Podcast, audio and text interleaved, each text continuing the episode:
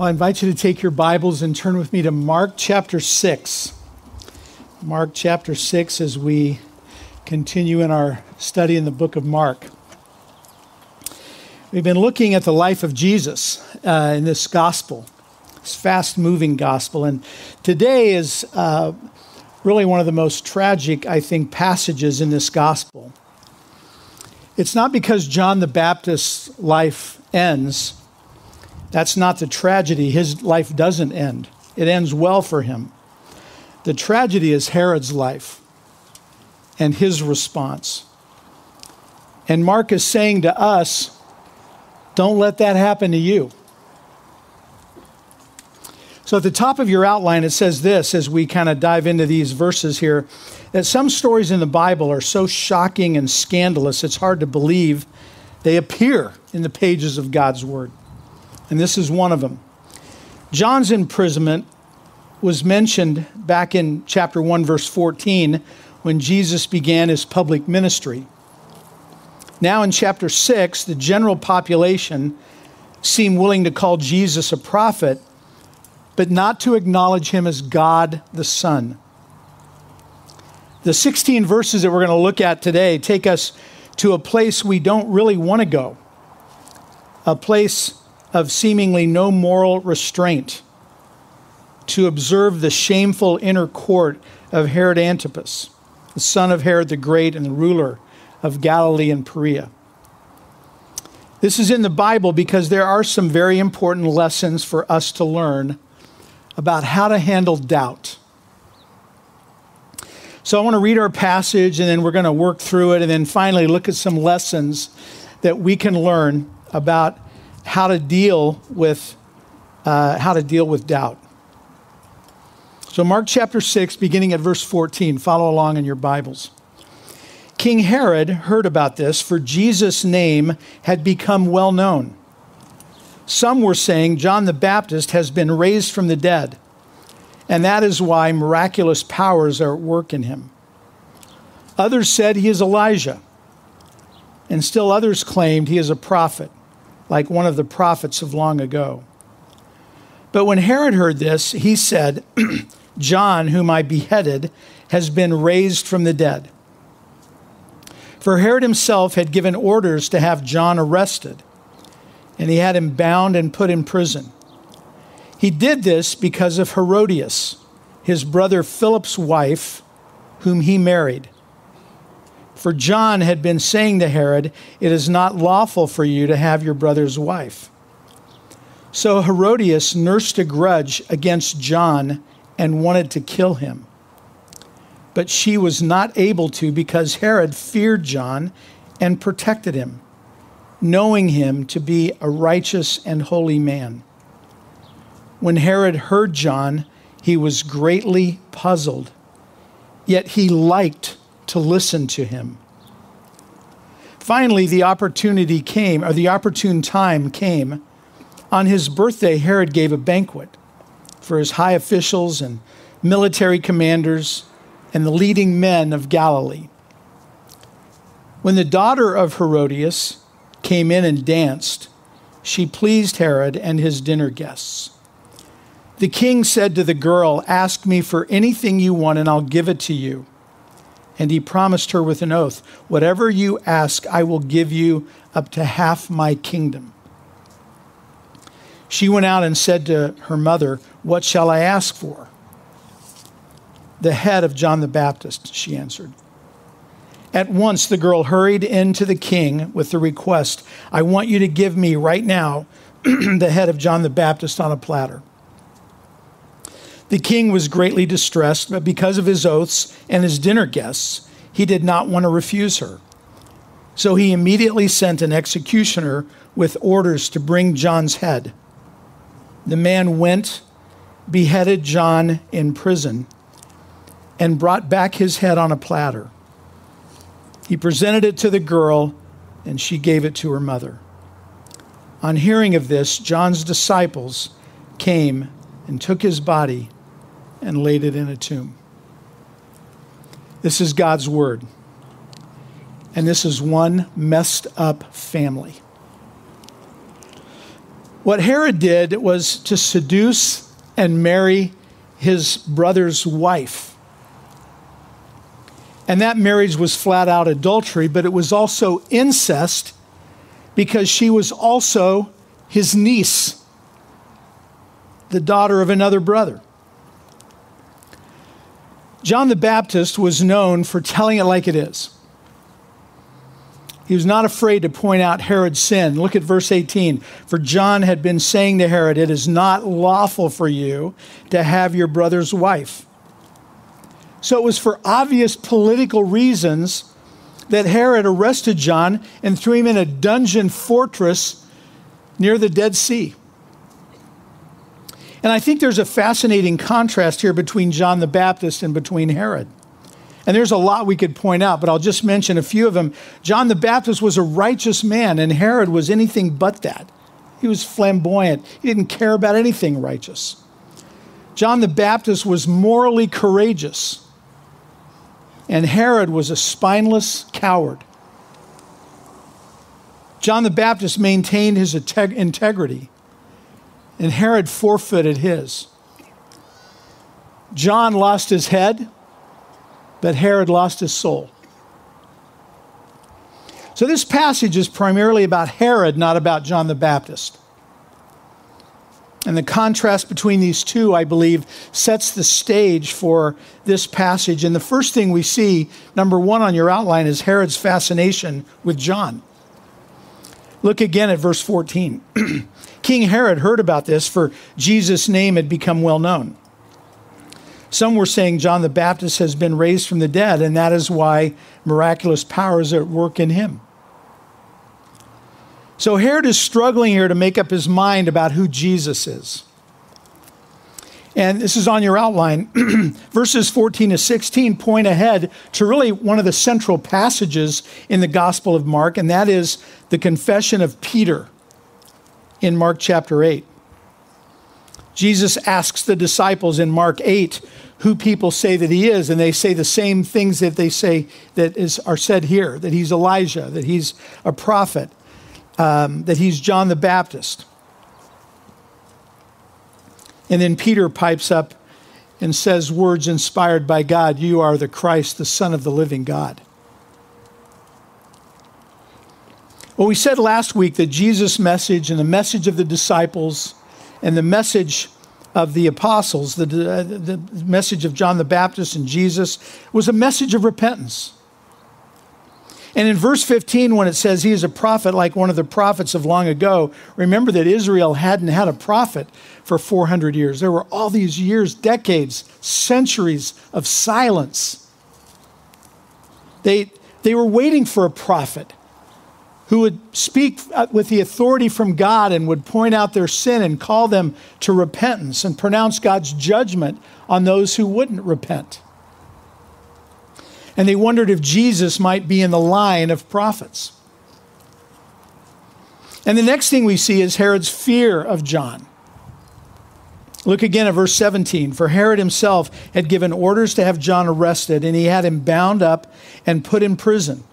He did this because of Herodias, his brother Philip's wife, whom he had married. For John had been saying to Herod, "It is not lawful for you to have your brother's wife." Herodias hated John and wanted him put to death. On the other hand, Herod liked listening to him and didn't want him to leave and didn't want him to be executed. And unfortunately, Herod didn't allow his respect for John to turn into repentance, which is what he should have done. Verse 19, so Herodias nursed a grudge against John and wanted to kill him, but she was not able to. And I think verse 20 is really one of the key verses of this section, because Herod feared John and protected him, knowing him to be a righteous and holy man. When Herod heard John, he was greatly puzzled, and yet he liked to listen to him. And a key word that we're going to talk about is that word puzzled. Let me just say this first, that as a ruler over Judea and Galilee under Rome, one of the things Herod was not supposed to do was offend the people that he was governing. And that is exactly what he did by marrying Herodias. Herod knew that this was going to be offensive to marry her, but he knew it was against everything the Jews stood for, but he didn't care, and he did it anyway. He was a terrible governor for inflaming all these things already. And then is the only one willing to speak out publicly against him is John the Baptist. And as a result, again, no surprise here really, Herodias had him thrown in prison, but couldn't kill him because of the fact that Herod found him interesting to listen to. He was fascinated by John. And what verse 20 says is that even after John the Baptist is imprisoned, Herod would bring him out and let him do what he did, which is to preach. And the question is, why in the world would you bring out of his cell every day this man who would just tell you how bad you were, how sinful you were, and condemn you? There was something in his message that must have touched Herod's heart on some level. Herod was at one and the same time attracted to John, and his courage, I think, is really what he was attracted to him about, and repulsed by him. And so on your outline, the key word in verse 20, like I said, is the word puzzled. And the idea of the Greek behind that is to be paralyzed by indecision. That's what the idea of being puzzled means, to be paralyzed by indecision. It's the idea of coming to a fork in the road and not knowing which way to go. And this is Herod. He is divided. At the same time, he's attracted to John and he's repulsed by John. He wants to take the fork in the road toward John the Baptist and what he's preaching, but he's afraid to. And the word puzzled is one of a whole group of words, a whole cluster of words, if you will, that get across the New Testament idea of doubt. And the clearest word probably about what we're talking about here is in James chapter 1, when James writes about being of two minds, being double-minded. It's the idea that this looks good, but so does that, and I can't choose between them. I'm puzzled. I'm doubting which way I should go. If you've studied psychology, you've probably heard the name Carl Rogers. He actually ended his career and passed away here in San Diego. And he was a founder of a very secular form of psychology. I just learned this week about Carl Rogers, that when he was 22 years old, he actually started in seminary with the idea of going into the ministry. And the reason that he reflects back on why he didn't is that he had taken a class, a seminar to explore religious doubts. And he said this. He said the majority of members, in thinking their way through questions they had raised, thought themselves right out of the ministry, and I was one of them. So he didn't handle his doubts in a good way, in a way that glorifies God. Carl Rogers was exposed to the truth over and over again, like Herod, but he chose to reject it. And this is where Herod was, and this is what doubt is when you don't deal with it in a godly way. And this doubt is an experience of spiritual vertigo, if you will. It's something that can be experienced outside the faith as someone's deciding to come into Christianity, or even inside the faith as Christians. You can experience it as an unbeliever, or you can experience doubt as a believer. We have an example coming up in Mark chapter 9, and we've mentioned this before, of a man who came to Jesus and asked him to heal his son. And Jesus said, I will heal him if you can believe. And the man's response is, Lord, I believe. Help my unbelief. So whether you're a Christian or not, almost everybody goes through times of doubt. And we're going to come back to this in just a bit, but I just want to lastly look at Herod in his madness. That's the third point on the outline. Herod's birthday party gave Herodias the perfect opportunity to do what she'd been waiting to do. Look at verse 21. On his birthday, Herod gave a banquet for his high officials and military commanders and leading men of Galilee. When the daughter of Herodias came in and danced, she pleased Herod and his dinner guests. And then the king said to the girl, "Ask me for anything you want and I'll give it to you." And he promised her with an oath, "Whatever you ask, I will give you, up to half my kingdom." And so think about this. Herodias' hatred for John was so great, she was willing to prostitute her daughter for the opportunity to put John to death. Most commentators agree that Herod's promise was just hyperbole, that he was just bragging about his greatness in front of these men, these high officials, military commanders, leading men of Galilee. This is Herod just doing what he did best, trying to impress everybody else.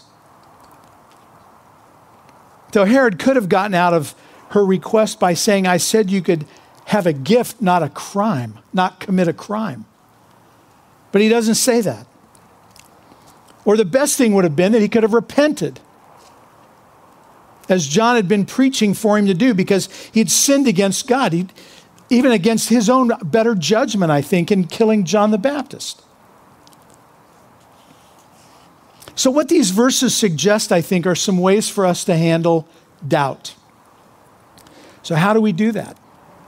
Oz Guinness has written a book called Doubt, and he says this in this book. He says, "The Bible sees the role of doubt as constructive to belief." That's how the Bible sees doubt. "A bold Christian," he continues, "a bold Christian affirmation is that because faith in Christ is true and fears no question or challenge, doubt can be a stepping stone to a tougher, deeper faith." And isn't that what we all want? We all want a deeper faith. We all want a tougher faith. We all want a more intimate relationship with God. And so the first thing we see is that some doubts are, see doubts as positive. To see doubts as positive. It's on the outline. I think the main point of this passage is to show us, and this is the next thing on your outline, that Herod had this window of opportunity to change his life, and he didn't take it. And it's a warning to us to not be like Herod. All of the Herods in the Bible, and this can be a little confusing sometimes because you read about Herod, then you read, there are actually 6 different Herods mentioned in the New Testament. So when you read Herod, you need to ask, which Herod is it talking about? All the Herods had a history of being power hungry, and sometimes literally stabbing people in the back to keep their power. People like Herod had to be lonely because they didn't trust anybody ever. Like with the man who said, "I believe, help my unbelief," Jesus does not demand from us 100% certainty. A person who's not a Christian but is very religious might demand himself to be 100% certain. He might think that you have to have 100% certainty. That's a religious person, not the Christian. The religious person would say, "God has to answer my prayer because I believe so strongly." Or, "God has to take me to heaven because I believe he will." That's a religious person, not a Christian. It's important in religious circles to be completely psychologically certain. But doubt isn't completely negative. It can be a positive thing, and we know this because there's a great verse in Jude, and you've got it on your outline, Jude 22, that says, "Be merciful to those who doubt." And that's a command. And if doubt is such an awful thing, then why would the Bible say to be understanding and patient with someone who's doubting? I want to go back again to the man who said, "I believe, Lord, help my unbelief." Jesus does not say to him, "All right, you need to go away and not come back until you believe 100%. No, Jesus heals his daughter. Or the man's son, even though the man says, in essence, I'm trying to believe, but I can't quite believe all the way. Jesus still heals the man's child. Here's why Jesus heals that man's son. It's not about, and this is on your outline, it's not about our faith, it's about the object of our faith. It's about the object of our faith. That's what's important. You know, think about this with me. If you're on the edge of a cliff and you're falling off the cliff and you see a tree that will absolutely support your weight, but you don't know it and you doubt it, but there's no other option, what are you going to do? You're going to grab that tree, even though you might think that only has a 10% chance of holding you. And so you grab the tree. So let me ask you a question. Does it save just 10% of you? No, it saves all of you. So it's not about what you believe. It's about the object of your belief. It's not about your faith in the branch or the tree. It's about the branch. It's not about the quality of this man's faith in Jesus. It's about the object of his faith, and that's Jesus. So the next observation about doubts here is that doubts can be positive because they drive us to look deeper at our faith. Think about Herod. Look at verse 20 again. It says that Herod feared John. Now, this can't mean that he was scared of John. John was in prison. How could he be scared of him?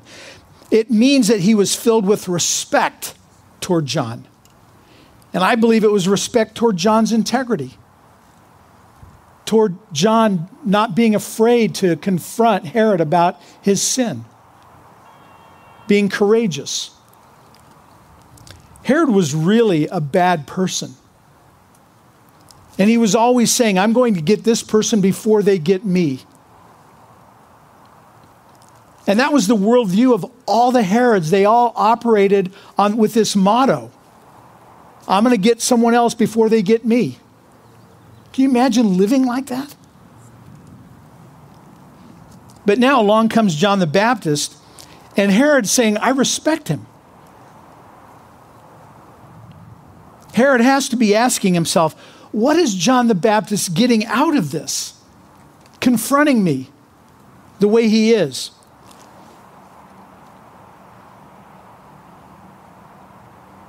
Oz Guinness reflects on this. Tim Keller reflects on this. There's a lot of writers that reflect on this, and they say, look, the more Herod listened and the more he watched him, the more he realized that John was confronting him with his sin, and he was getting nothing out of it, absolutely nothing. And I think this shook Herod's worldview. It made him question if there's something to live for besides power, because that's what Herod was all about. John the Baptist's life makes him question his foundational beliefs and at least confronts him with the question, is there something else I could live my life for? Which he ends up completely rejecting. And although this isn't the main point, we have to remember here that at the end result for John is that he does die. And you've got this on your outline. Just because someone has lived a righteous life doesn't mean they will be spared from suffering. John the Baptist is a case in point. And we don't need to go any further than what we celebrated together this morning in communion and look at Jesus and what he suffered. God's own son suffered. who's more righteous than Jesus? And what does Jesus say in John chapter 15? If they persecuted me, just understand, they will persecute you. And so it's something that we should expect.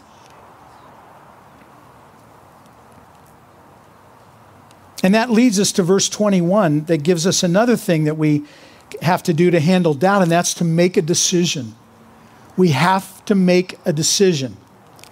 You can't keep on procrastinating forever and putting off making a decision. It's so ironic in verse 21. It's a terrible irony.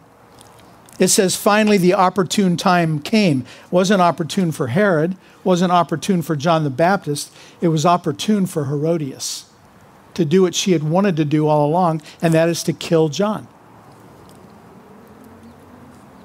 And this is when Herod's window of opportunity closes forever. He was listening to John every day. I'm sure he had many chances to change his life. He seemed to be thinking about it pretty seriously at one point, but at some point you have to make a decision, and Herod never did. He never made the decision. And this is not long after John the Baptist was killed, and Herod's conscience is still getting to him. And when he hears about Jesus, it reminds him of John the Baptist. Verse 16 again, but when Herod heard this, he said, John, whom I beheaded, has been raised from the dead. Speaking of Jesus. And maybe he thought he'd be getting a second chance. Maybe Herod was just haunted by John the Baptist. So he's fascinated with Jesus. But again, it doesn't go any further than that. And remember, when you get to the end of the Gospel of Mark, what happens when Jesus comes before Herod? Herod shows no spiritual interest whatsoever. And what does Jesus say to Herod at that point, at the end of the Gospels? Absolutely nothing. He's silent before him. You know, if there's a sense of openness that you have for whatever opportunities are in front of you, you need to take those opportunities. If you feel God nudging you, take those opportunities. Don't let them go. They may never come back. Maybe your heart is tender toward God about an issue today, but maybe it won't be in 10 days or 10 months or 10 years. And it's a lie from Satan for us to think, well, I'm going to have another opportunity. I'm going to have more opportunities to respond to God. We don't necessarily have more opportunities to respond to him. Maybe then you'll be incapable. That's why the writer to the Hebrews says in Hebrews 3, today, if you hear his voice, do not harden your heart. And that's for us as believers. Of course, it's for unbelievers as well too, but respond to God. That's the point. And so is there anything right now that you know that God wants you to do, and you're wavering, you're puzzled, you're doubting? You keep putting it off and putting it off and putting it off. Don't do that. Decide. God will lead you. God is always nudging us to respond to him. He wants us to draw closer to him. So how can we avoid being like Herod? Well, one thing not to do is to say, well, I'm not at all like Herod, so I'm going to have more opportunities. It's not true. Jeremiah the prophet tells us what our hearts are like, that our hearts are hopelessly dark and deceitful, it says. That's Herod's heart. That's Herod's heart for sure, but that's your heart, and that's my heart. And so if our hearts are like this, how are we going to get the power to do the right thing? And you have this on your outline. We have to make sure that we're building our identity on the right foundation. And that foundation is Jesus Christ alone. It's very easy for all of us to find our identity and our self-worth in things, in people. And unless we're intentional about seeking God, our hearts are so wicked that we will always default to something like power or approval or our career or a person's love or maybe family or looks or intellect, or maybe it's a cause. Everyone will look to something like one of these things to find meaning unless we're intentional about seeking first the kingdom of God and his righteousness and then trusting that all these other things will be added to us.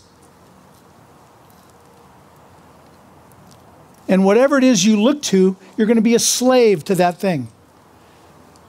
And like the Apostle Paul, we need to be a slave to Jesus Christ alone.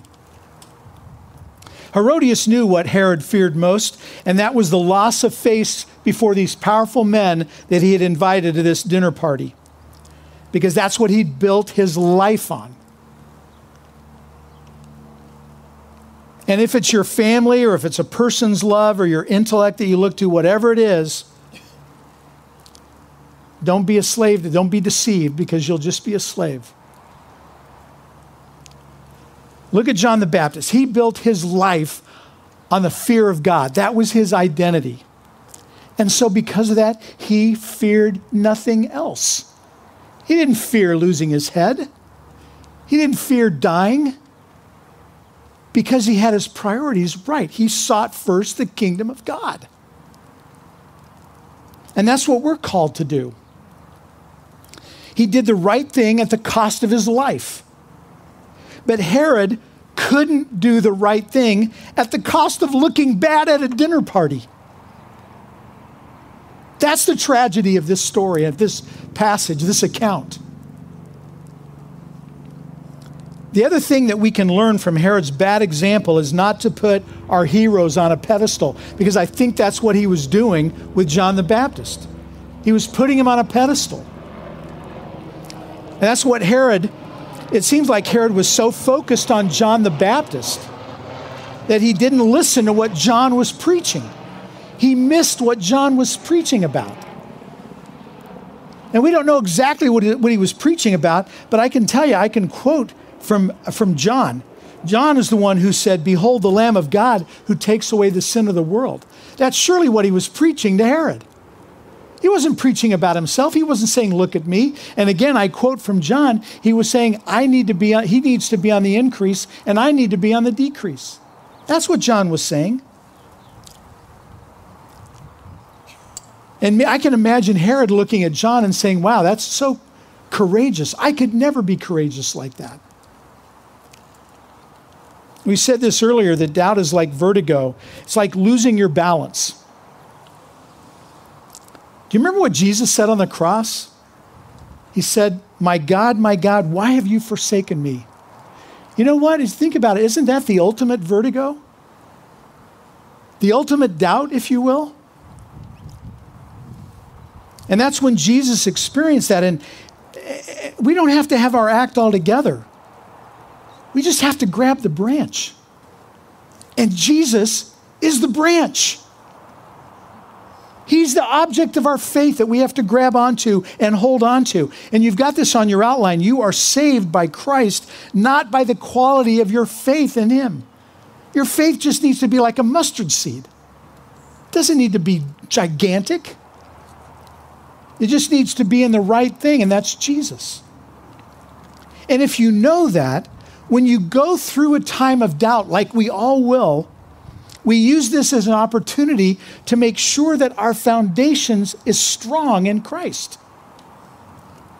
And when that happens, you'll see a God who is bigger than your doubts and who will save you by his grace, not because you've never had a doubt. Think about it. Let's pray. Dear Heavenly Father, I pray that by your Holy Spirit, you would help us to keep our eyes on Jesus.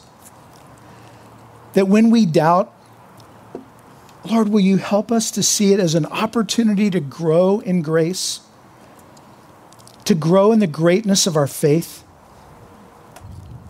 I pray for anyone here this morning, Father, who's going through doubts in their lives right now. Will you help them to find their center in you, to seek first the kingdom of God and his righteousness?